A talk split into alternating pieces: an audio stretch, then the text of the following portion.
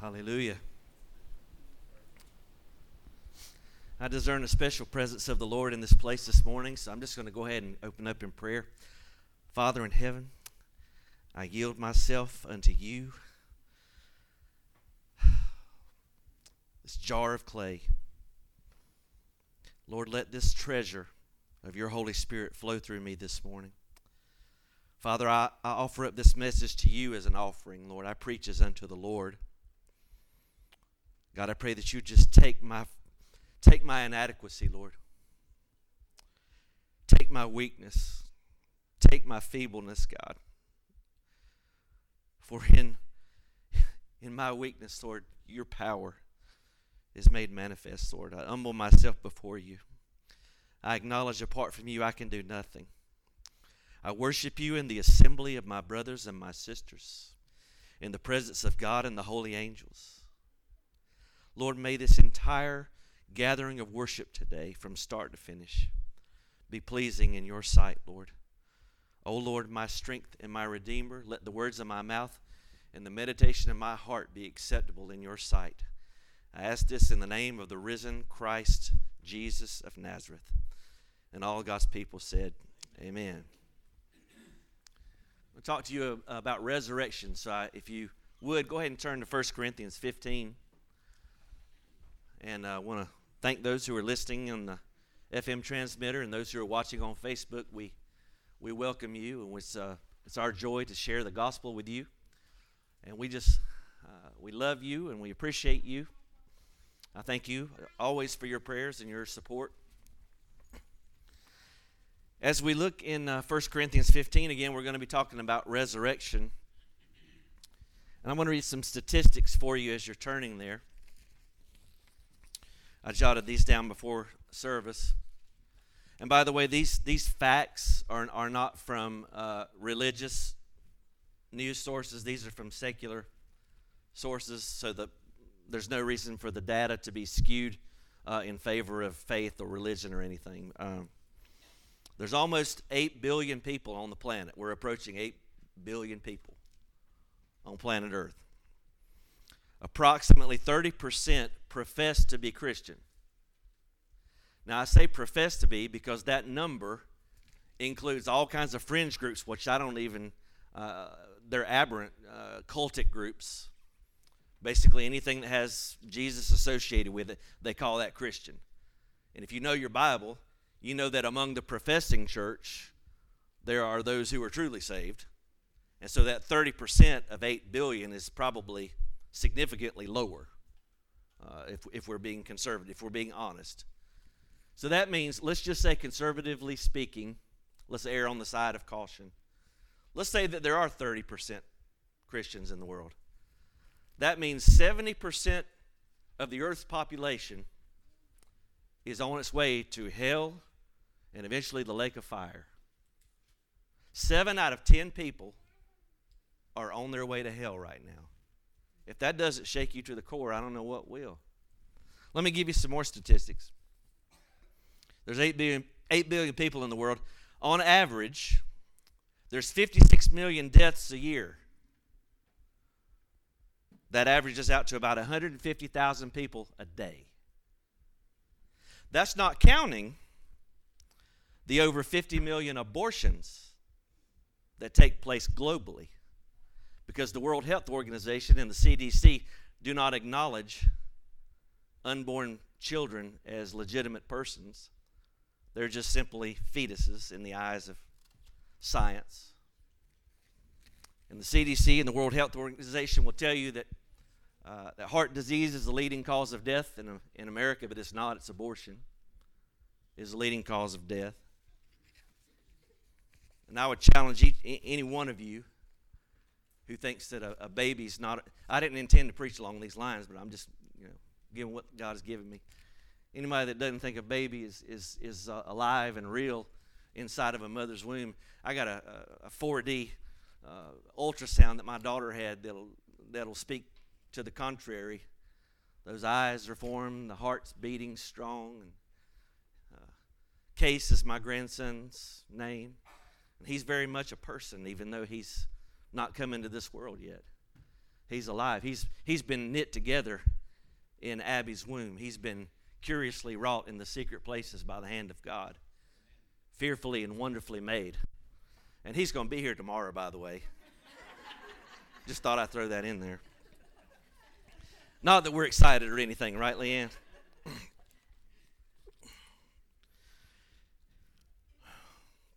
3,000 of those abortions happen in the U.S. daily.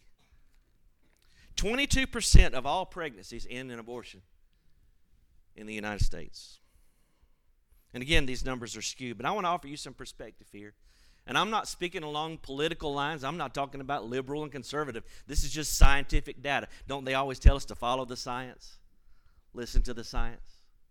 8 billion people in the world, 7 out of 10 are on their way to hell right now and we're arguing about the color of the carpet or, you know, or, or who's going to get our seat in church or who's going to get our parking place or some kind of foolishness such as that. Let's go to the first slide. Now, the oldest book of the Bible is not Genesis, it's Job. They believe Job lived among the patriarchs uh, in, in the time of Abraham and, uh, and such. And Job asked that great existential question that we all want to know why am I here? Uh, was I created for a purpose? Is there life after death? Is there more to life than this? Job says, If a man dies, shall he live again? All the days of my appointed time will I wait until my change come. But then around that 19th chapter, the Holy Spirit illuminates Job and he answers his own question. Notice what he says. He says, I know that my Redeemer lives. Jesus is alive. Easter Sunday started a whole new era. It was a game changer. I know that my Redeemer lives, and he shall stand at the latter day where? On the earth. See, a lot of us don't, don't even want to talk about the resurrection because all of us, we, we think about heaven as some faraway place and we think about floating on a cloud. We, we have been so influenced by the Greek philosophy, we don't even know it. That we have this unbiblical idea about what resurrection is all about. Jesus did not come and die on a cross, on this earth, by the way, so that you and I could float through heaven playing a harp all day long. He just didn't do it. And we'll talk about that more. And though after my skin worms destroy this body, that's after death and decomposition. I'm going to use some big words today. Decomposition is not that big of a word, but stick around. Yet in my flesh, Job says, I'll see God. Where? In a body. In a body. Now, this is a man lived thousands and thousands and thousands of years ago before Christ ever came, lived, became flesh, and died. And Job knew it. Let's go to the next slide. Now, you read about Paul in Greece in uh, Acts 17. It's marvelous, marvelous chapter. He goes to uh, Mars Hill, he goes to the Areopagus, and here is the pinnacle of the philosophies of the ancient world. They all, it's kind of the, uh, the mecca of the religious universe, the pantheon of gods are there in Athens, Greece. And it says there were certain Epicureans and Stoics. By the way, their philosophies are still alive and well today. You can research that on your own. I won't go into it today because for our purposes, I'm not so much uh, interested in what they did believe as what they didn't believe. And I, I underline here for emphasis in case you're wondering what they didn't believe in. They did not believe in a bodily re- resurrection. The Greek philosophers, most of the Greek culture, considered, had a very low view of the body, that the body, in their mind, was a prison for the soul. And at death, it was a great release and uh, we would become one with the universe. Our, our subatomic particles would, uh, would dissolve and become one with, with whatever, the source. Now, as long as Paul was quoting Greek philosophy, and by the way, uh, and you read Acts chapter 17, Paul does quote Greek philosophers there.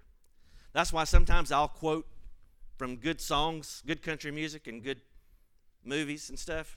Because to be a Christian doesn't mean that you retreat from the outside world. Now, you need to be careful what you watch. Don't listen to filth and watch garbage, you know. But we don't retreat. We're in the world, but not of the world. And, and if you don't know anything about the culture, how in the world are you ever going to relate to somebody? If you don't know anything about the world, how are you going to witness to your friend uh, about Jesus Christ? But as soon as Paul started preaching about resurrection, as you can see, they turned him off. They were willing to entertain him as long as he was waxing philosophical. But as soon as Paul started talking about Jesus Christ came out of the tomb in a resurrected body, they're like, we're, we don't want to hear any more of this. Uh, this is the, the NIV doesn't say that they mocked, says that they sneered at him. They laughed him out of town. But to Paul's credit, Paul didn't acquiesce to their uh, false view of resurrection. That's why when Paul gets to the Corinthians, and he, pre- he was there 18 months preaching to these people, and he said, When I was there among you, I determined not to know anything except Jesus Christ and Him crucified. See? And a lot of churches, they want a preacher to stand up and, and wax eloquent and to tickle ears and to, and to get real philosophical and to give us practical nuggets, uh, nuggets, kingdom concepts. But the most important thing that any preacher can preach is that God became a man. He died on a cross for our sins, according to the scriptures. He was buried in a tomb, and he was there. And he came out of the tomb in a physical, resurrected, tangible body. And I don't care how silly that sounds, to the Greek philosopher or to your coworker or to your neighbor, and believe me, it does sound foolish to them. Some of us, we haven't been involved in society for so long, we don't understand that if you set foot on a campus, a university campus today, and you start talking about that you believe in the resurrection of the dead and that Jesus is alive, they will laugh you to scorn. That's the world that our kids are growing up in. You say, well, Henry, why are you getting all upset about it? Because we as Christians have got to train our young people. Because I can promise you, when they get out there on that college campus, and even, a sem- even seminaries, it's not even Christian schools are safe anymore. Let's go on to the next slide, please. So, we're in 1 Corinthians 15. So let's look at some of the implications if there's no resurrection. Now, in verse 12, hopefully you're there. Paul says, Now, if Christ be preached that he rose from the dead, how say some among you that there is no resurrection of the dead? Notice the play on words from the dead and of the dead. They are two different things. Christ was raised from among other dead people who are still dead, by the way. Buddha's still in his tomb, Muhammad's still in his tomb. All the philosophers of the ancient world are still in their tombs. Christ was raised from among the dead. And then he speaks of the general resurrection. How say some of you that there is no resurrection of the dead? This is the greater picture, the big picture. This is the one we're concerned with. You see, now last week he's already went through the, the gospel that they had both heard, they had received, they were standing on it, and they were saved. Right? Is that what we studied last week? Nod your head, it'll help the blood flow. You can stay awake and you can, you know, you can make it till we get to the steakhouse or wherever you're going after this. He says, Look, guys, let's consider the implications of the if, if there's no resurrection. I, I like to do that when I'm whenever I'm talking to somebody and they've got some absurd position. I say, let's just go through all of the implications of what you believe. You know, if you believe this, let's logically look through and see what the net result would be. Well, number one, uh, he said, then Jesus wouldn't be arisen. Okay? If there's no resurrection, then Jesus didn't come out of the grave. And if he didn't come out of the grave, then they've been belie- they believed a lie.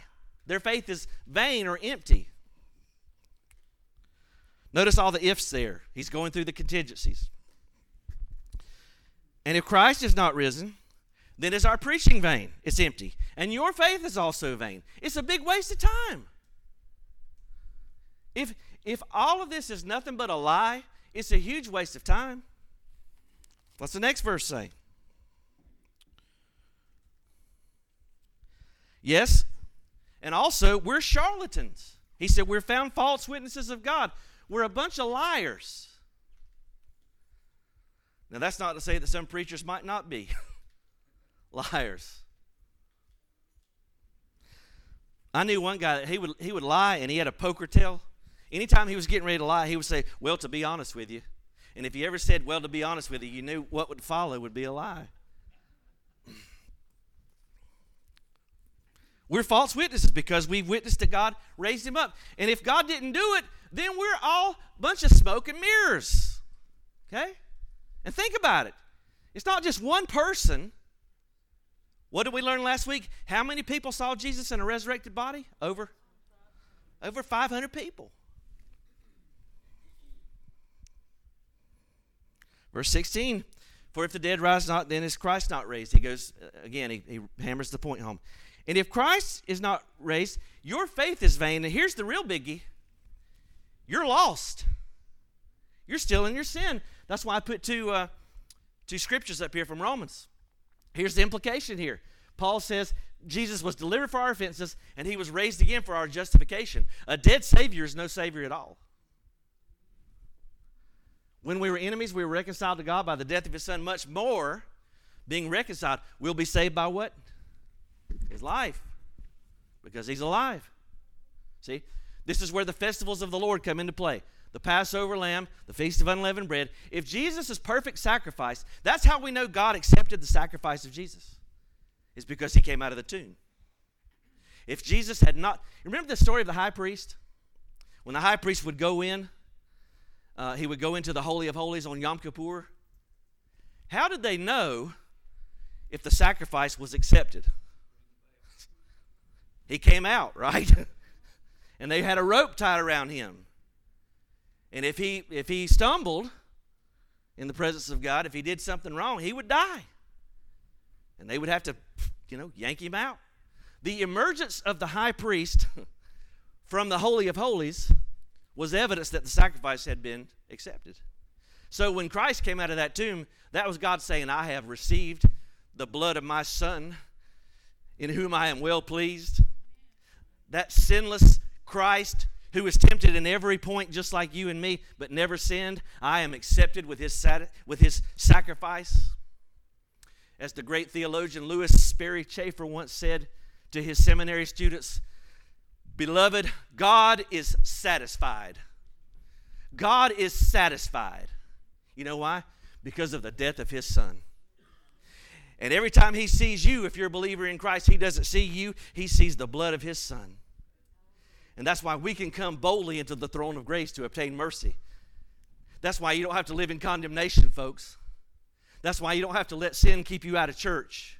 That's why you don't have to let uh, sin and, and, and iniquity keep you from praying because the Bible says we have an advocate with the Father and we can go to him because he's perfect and because he can sympathize with our weaknesses. Oh, y'all don't believe it or you'd be shouting right now. That's all right. Maybe I can work you into a shout before we're over with. Now, what, what, what's the next implication? Verse 18. Then, then also the people who have died the, the Christians who have died heretofore, they're lost. They're gone forever. They're gone forever. The worst thing in the world for me to do is the funeral of a lost person. It's not the funeral of a child. That's tragic. But the most tragic thing of all is to do the funeral of a lost person. Because what hope can I offer? What hope can I offer? I can try to offer some comfort. But what do I say to a family member? I want you to think about this. I try to, I try to get this across every time I preach a funeral. If this person's a believer, if you ever want to see them again, the only way you're going to see them again is if you're a believer in Jesus Christ. The only way you'll see your wife and your children again in the next life is if you know Jesus Christ, considering they're, they're believers. That's the only way. Verse 19, he says, If in this life, in other words, if this is all there is, the King James says we're of almost miserable. Some translations will say we are to be pitied. We're the most pitiful bunch of people. Why? Because we're celebrating a dead Savior,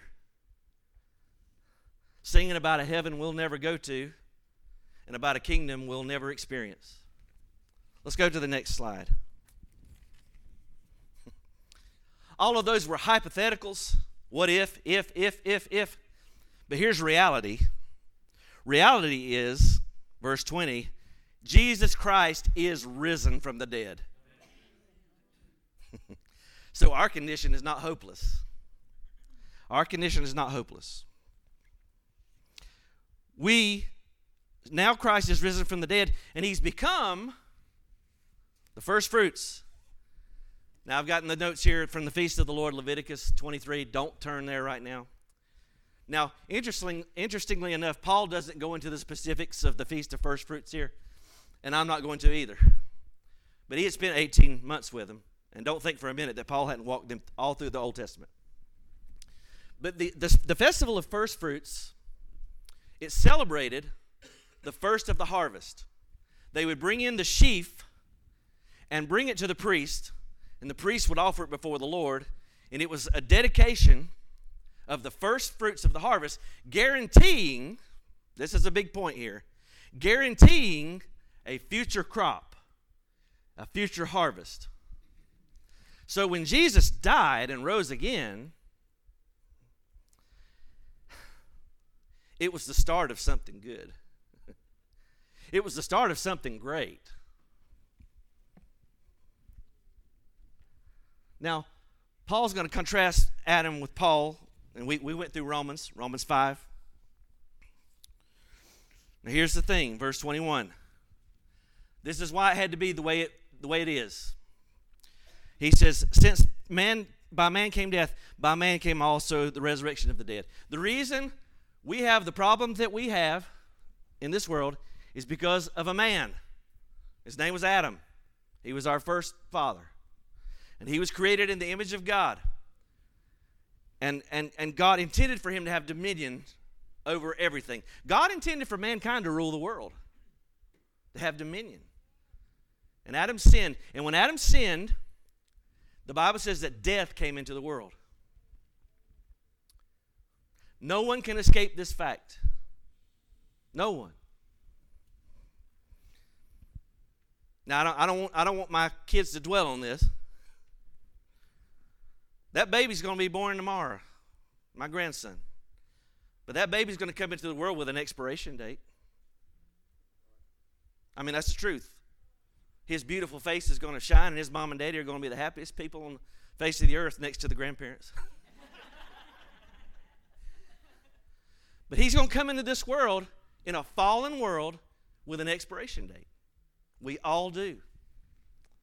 And that's why, my friend, that's why death has such a stranglehold and fear on the public, is because we know instinctively that we have an expiration date. Now, since by man came death, by man came also the resurrection. Jesus was fully human. He was fully God, but he was fully man. Jesus ate. Jesus got tired. Jesus slept. He experienced the full range of emotions that we do. And the book of Hebrews says he was tempted in every way, just like we are. There's a person in heaven. There's a man in heaven right now. His name is Jesus. And he knows what it's like to be you. Have you ever felt that way or thought this in your mind? Nobody knows what I'm feeling right now. We can all feel that way when we get discouraged or depressed, isolated. By the way, when you're when you're going through a dark time, the worst thing you can do is isolate yourself. You need your friends, you need your church family. The, the worst thing you can do is isolate yourself. But but when you get along with your thoughts, like King David did, remember, he said, I'll perish one day by the hand of Saul. Where did that come from? We can have that kind of stinking thinking too. But God is for us. Whenever you start thinking these thoughts, understand God loves you. There's, God went to great lengths to save your soul, to deliver you. You are precious in His sight. And He knows, listen, your friend might not understand you, your spouse may not understand you, your kids may not understand you, but I can promise you there is one in heaven who understands you perfectly because He was a human being. I love that scripture where Jesus said, even the very hairs of your head have been numbered, and mine are fewer than they used to be and they're grayer. I've started praying the thinner's prayer. Not the sinner's prayer, but the thinner's prayer. Remember when Jesus said to that, that, that, that person that, was, that had been healed, He said, Go your way and sin no more. I say, Grow your way and thin no more. It's not working though. I, I must not have enough faith. I don't know what's, I don't know what's happening. As in Adam all die, even so in Christ shall all be made alive. Now, this is not teaching universalism, by the way. He's talking to Christians. So the assumption here is he's talking to people who, who know the Lord. Now, verse 23 is interesting. And here's where you get your Greek primer for the week. I know you look forward to it. You're building a Greek vocabulary one word at a time. This word is the King James translates order. Some translations will say rank. Greek word is tagma. And it, it speaks of a, it's a military term, but it speaks of a sequential uh, order of events. But here's the good news the resurrection has already started. See, resurrection encompasses, there's several orders of the resurrection. That's another sermon for another time. Tribulation saints, Old Testament saints, raptured saints, so on and so forth.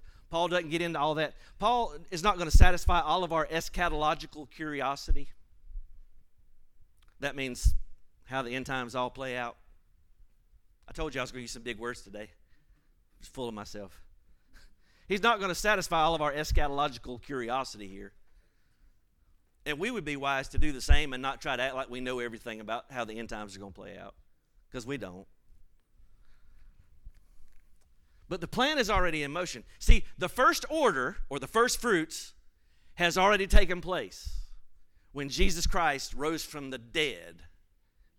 See, John emphasizes in that 20th chapter that it was on the first day of the week, first fruits, that Christ came from the dead. And remember when he appeared to Mary Magdala from, from Magdala, Mary Magdalene, and she didn't recognize him?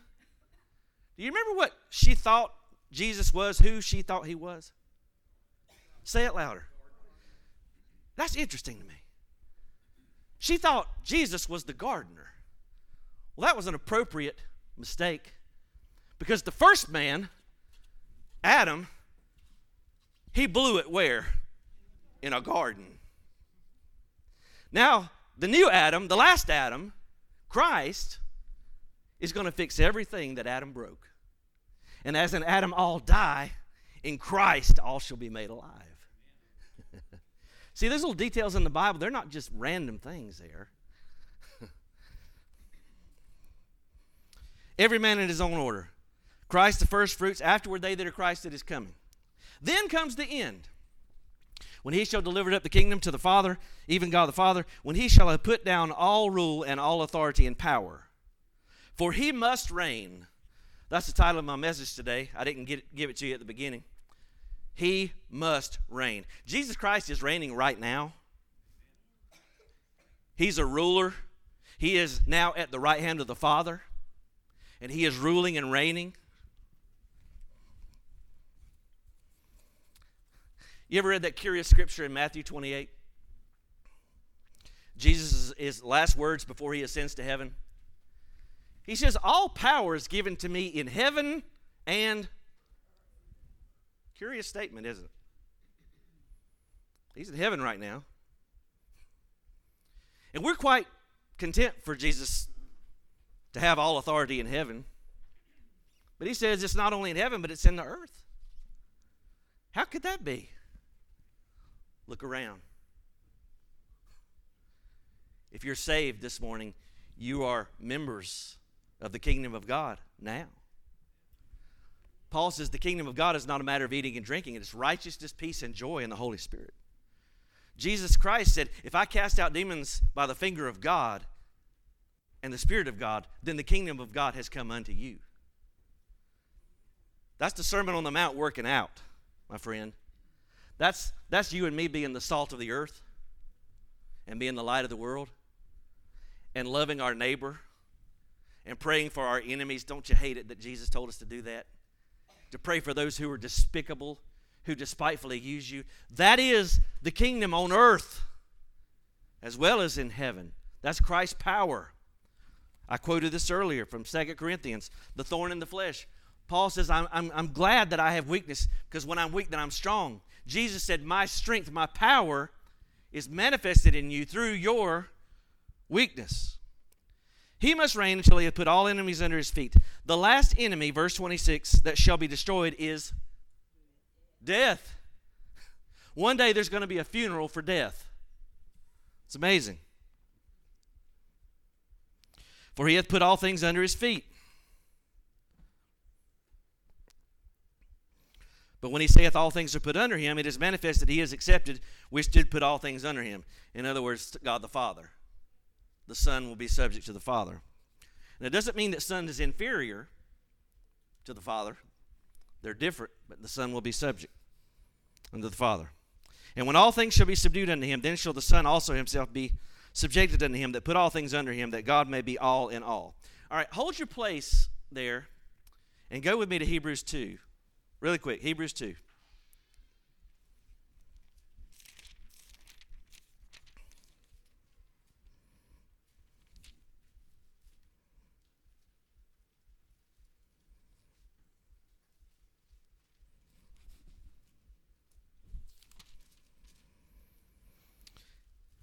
Hebrews 2, verse 5 says, For unto the angels hath he not put in subjection the world to come whereof we speak.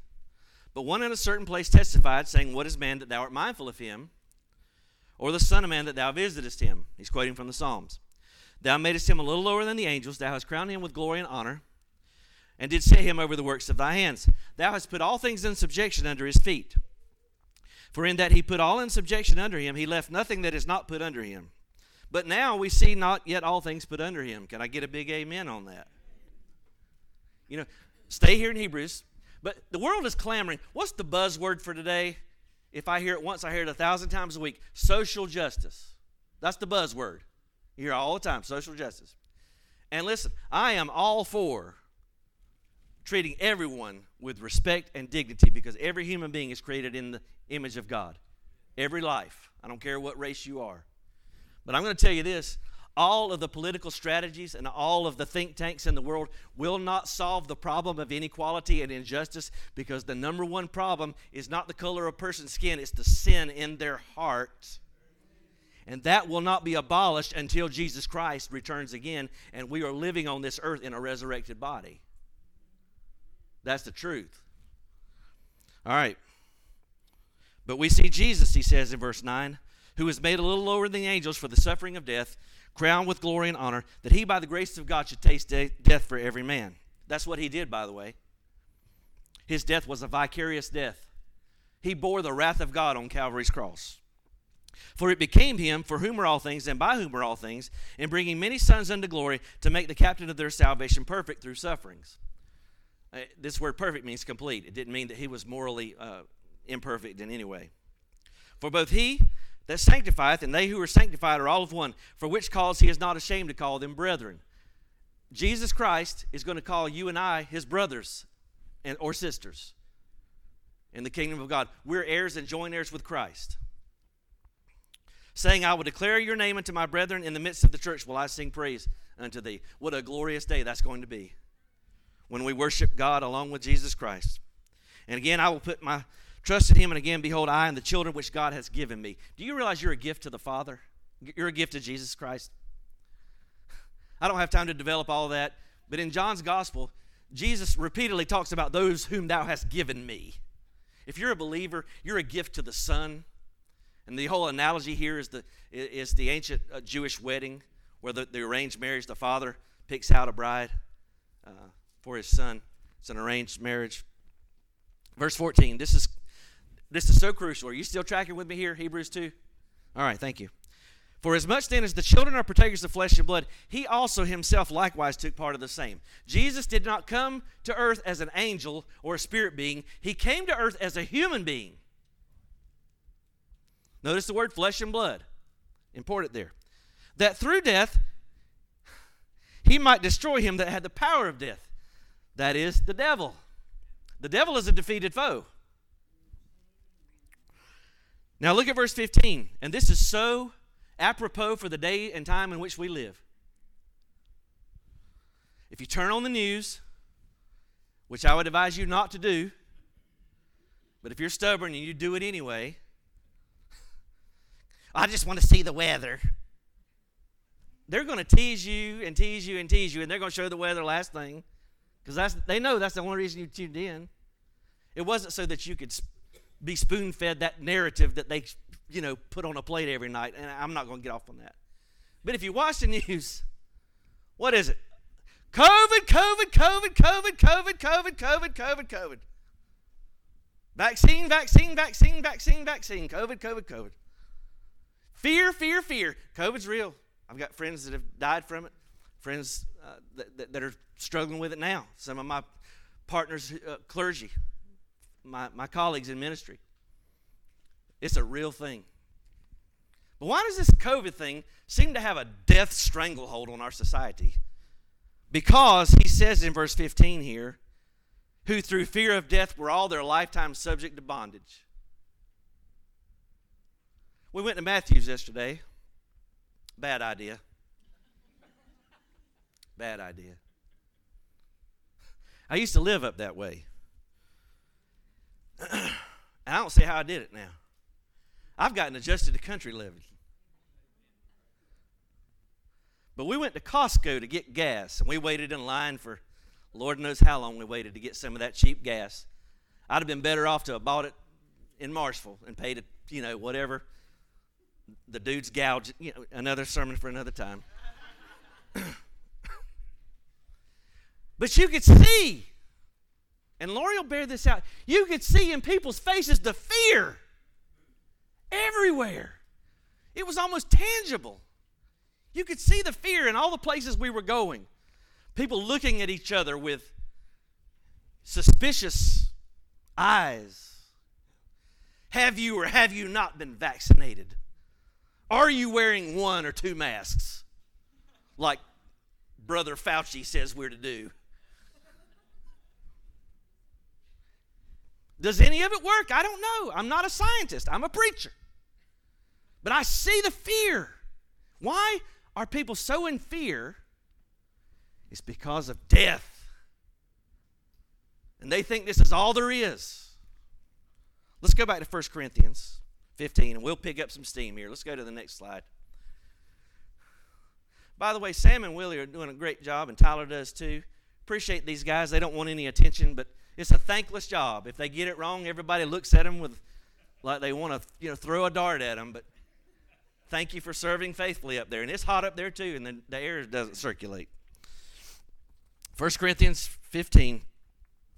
Now, we're going to get to, uh, oh, yeah, we quoted from the Psalms already. Let's go on to the next slide. My bad. The, the, the last part of this text is ad hominem remarks. That's a Latin phrase, by the way. Would you like to know what it means? Ad hominem means you're attacking not the position they're holding, but, but the person themselves. You're, you're, you're arguing not with the position they're holding, but with the people themselves. Paul's already destroyed the argument. He's already destroyed the argument. He's gone through all the implications, right? If Jesus didn't come out of the grave, we're all a bunch of dummies, we're liars, we're false witnesses, everybody's lost, we ought to be on the golf course. He's, got, he's gone through all of the arguments. Now he's going to deal with the, the, uh, the uh, ethical implications of the Corinthians themselves. All right. Help me, Jesus. Verse 29 Else what shall they do who are baptized for the dead, if the dead rise not at all? Why are they then baptized for the dead? Now, there's about 40 different theories as to what this means, and none of the scholars agree. Here's what they do agree on that it was some kind of a vicarious baptism they were doing on behalf, you know, of someone else. Paul does not affirm it or, or you know, attack it or whatever. We know that Paul did not believe that the way to get saved was to get in the baptismal pool. We know that. We baptize believers. That's the practice. That's the practice of the Baptist church. That's how we do it. That's how I'm going to do it. I'm not going to baptize a baby because a baby doesn't believe. Now, I know the, I believe babies will go to heaven. That's another sermon for another time. I baptize believers. I think that's biblical. I stand on biblical ground here. So, the important thing to note here is that it's a vicarious death, and it's not something that Paul practiced. Notice the pronouns. He said, Why do they do it? You know, why are they doing it? He didn't say, Why do we do it? Because Paul didn't buy into that. All right. Next verse, verse 30. Why do we stand in jeopardy every hour? Verse 31. I protest by your rejoicing, which I have in Christ Jesus our Lord. Paul says, I die daily. Now, he's not talking about that process of sanctification whereby we mortify our sin, you know, and we, mortify our flesh. But he's, standing, he's talking about the real physical perils that he faced on a daily basis.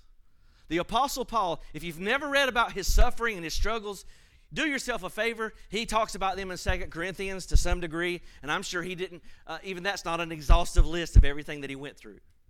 He was stoned, he was shipwrecked, he was beaten with rods, he was left for dead, uh, he had troubles in, uh, uh, in his countrymen. He had all kinds of issues that he had to deal with. He said, Look, guys, if there's no resurrection, then why am I going through all of this trouble? Why? If it's not real. Verse 32, he says, If after the manner of men I have fought with the beasts of Ephesus, what does it advantage me if the dead rise not? Let us eat and drink, for tomorrow we die. By the way, that's the mantra of the world. You only live once. Just, you know, be happy. I hear people say that all the, all the time. Well, you just need to be happy. Maybe you've said that to somebody. Life is too short. Be happy. That's pagan philosophy. That's not biblical Christianity. Now, the beast at Ephesus, it's not likely that Paul was thrown in the arena with a wild beast. Uh, number one, people don't survive that. I know Russell Crowe did in Gladiator, but normally that's not how it works. they feed you to the wild beast and you were going to be supper for, for the animal. But he's talking about people. we talked about heart disease and COVID 19. The greatest threat to the human race is not COVID 19, the greatest threat to the human race is humans. we, we are the greatest threat. Paul wrestled with the beast. He said, What does it profit me? Why am I going through all of this difficulty? Why don't I just say, Hey, it's time to take a vacation. Let's eat and drink, for tomorrow we die. It's all hopeless. Then Paul quotes a Greek philosopher. Verse 33, he says, Do not be deceived. Evil communications corrupt good manners. Uh, it's, it's, it's an old Greek philosopher, a Greek poet, in his name, and we practiced, Lori and I practiced saying it together Friday afternoon. I was listening to it. She said, What are you listening to? His name is Menander. Let's all say that together. Menander. Kind of rhymes with banana. Menander. Menander said, Good, excuse me, bad company corrupts good character. That's the truth. See, See he was quoting secular literature but it contained biblical truth. You know what I found to be true? In my life, listen to me closely. This is going to be one of those where the rubber hits the road. Be careful who you hang out with. I can look at various times in my own life, in the life of my friends, in the life of church people, in the life of my own family. Whenever somebody starts going astray, getting off the path, the right path, there's almost always an ungodly influence there somewhere. Right? Am, am I preaching the truth? There's a friend, there's a friend or a lover that holds some position of influence in that person's life, and all of a sudden you start hearing things come out of a person's mouth, and you say, "Wait a minute, that don't sound like you." Anybody know what I'm talking about? And you find out that person of influence in their life has been feeding them philosophies that don't line up with the Word of God. Evil communications corrupt good manners.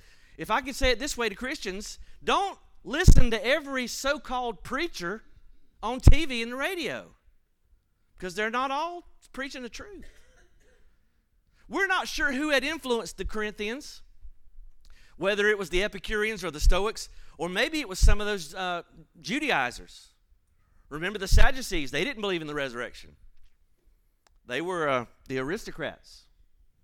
But notice what he says to them in verse 34. This is the last verse of today's message from this text. He says, Awake to righteousness and sin not. Sober up and stop sinning, he says. For some have not the knowledge of God. I speak this to your shame. I want you to see what you believe. There's always a link between doctrine and ethics. Always a link between doctrine and ethics. What you believe will eventually work itself out or flesh itself out in how you behave. And notice the Corinthians in particular, they had a lot of sin issues, did they not? They did. I'll go ahead and tell you. They did. They had a lot of sin issues. I wonder if part of their problem was they had such a skewed theology, they didn't understand. Remember, Paul had to remind the Corinthians guys, you can't do whatever you want to do. You've been bought with a price. Glorify God in your body and in your spirit because your body is the temple of the Holy Spirit. It's because they had been so influenced by either these false teachers or the Greek philosophers of their day. Be careful what you listen to, be careful who you associate with. Because as surely as God will bring a person in your life, the devil will bring somebody in your life in a heartbeat. The parable of the wheat and the tares shows that. Wherever God is at work planting, the enemy is sowing tares among the wheat. He'll bring people in a church. He'll bring people to a church to cause trouble. I've seen it firsthand. And we, th- we always say, praise God for this new person who started coming to the church. Maybe. Maybe. Or maybe they left their other church because they were causing trouble at that other church and they've come here to do the same thing. It won't fly here. As your pastor, I tell you, it won't fly here. I got all the patience in the world for folks who are struggling with discouragement, sin issues, addictions, habits, whatnot. I got all the patience in the world. I got zero tolerance for troublemakers who come in and want to start trouble and gossip and backbite, we will discipline you. I say we, me and the plurality of leaders here, the deacons, the elders of the church, we will do that. Now, we'll do it lovingly, but we'll do it. That's biblical truth. That's biblical Christianity. Wake up and stop sinning. One more slide, I think. Here's the deal, guys. Everybody's going to be resurrected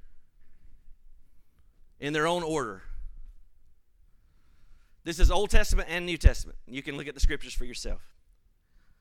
The righteous will be resurrected. And the Bible calls that the first resurrection is for saved people. But there's also another resurrection coming. And that's the second resurrection. And you don't want to be a part of that. That's the resurrection of damnation. That's when those who are in hell right now Think about this for a moment. You know, the people that have been in hell, there's people that's been in hell for 2,000 years. That's a long time. But, but their best days are behind them because they're going to leave hell and be cast into the lake of fire, the scripture says. And I put up a little cliche here. You've probably heard it. Feel free to use it. It didn't originate with me. if you're born once, you die twice. But if, like Christ told Nicodemus, if you're born again, you only have to die once. And maybe, just maybe, just maybe, you and I will be alive. And we'll get to that at the latter part of this chapter. When Paul says, uh, Behold, I show you a mystery. That's why Jesus didn't talk about the rapture in the Gospels. People get confused. Why didn't Jesus talk about the rapture? He's talking about tribulation. It's because it was a mystery when it wasn't a mystery to Jesus, but it was a mystery when Christ was on the earth. But what is a mystery? Something that had not been revealed up until now. Paul says to the Corinthians, Behold, I show you a mystery. We'll, we shall not all sleep. That, that's a euphemism for death. But we'll be changed in a moment, in the twinkling of an eye. The Greek literally reads like this in an atom of time. People say, I'm afraid of the rapture. Is the rapture going to hurt? No. It doesn't say in the blinking of an eye, in the twinkle of an eye, in an atom of time. It'll be like, oh, what just happened? you say, yeah, Henry, I believe that's going to happen at the last day, just like, just like Mary and Martha at the tomb of Lazarus. Well, Lord, yeah, I believe all that stuff. And I know that one day in the sweet by and by, like we sing about in the hymn book, one day we'll experience resurrection.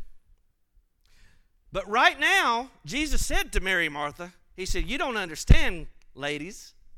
I am the resurrection and the life. And if you believe on Him now, you have eternal life. One day you'll have a glorified body. I'm looking forward to that. My knee's giving me a fit today. I think the Lord just wanted me to appreciate the resurrection today. My knee's been giving me a fit, but one day, no more pain, no more sickness. But even now, even now, the resurrection has already started. Christ is the first fruits, but we, our resurrection is certain. It's going to happen just as sure as the sun rises. And you and I have already entered into that new reality. Paul said to the Corinthians this too. He said, If any man be in Christ, he is a new creation. All things are passed away, behold, all things have become new. If you're a believer, you, you've entered into a whole new realm, a whole new world, as that old Disney song sang. You've entered into a whole new world. It's going to be better than that of Aladdin. Would you stand? Thank you for your patience with the Word of God this morning, but the Word of God is good and it will change your life. You may be here today. You've never received Jesus Christ as your Lord and Savior. You've only been born one time. And if you were to die today, your death would not be the end of your existence. You would spend the next thousand plus years in hell and wake up and be sentenced to the lake of fire. Judged according to every little thing you've done. Jesus said, For every idle word, men will give an account judgment. Every thought, every deed, every impure act. But you don't have to go there. The way of escape has been made, the way of righteousness has been set forth the plan of salvation includes you. God's not against you, God is for you. See? God has already demonstrated his love for you in that while you and I were yet sinners, Christ died for us. But he didn't just die, he rose again. And the scripture says that if you believe that in your heart, you confess that with your mouth, and you, you allow the Holy Spirit to work in your life, you too will be saved. You may have some issue in your life today that needs resurrection power. Whatever you're facing, God is the raiser of the dead. Would you come?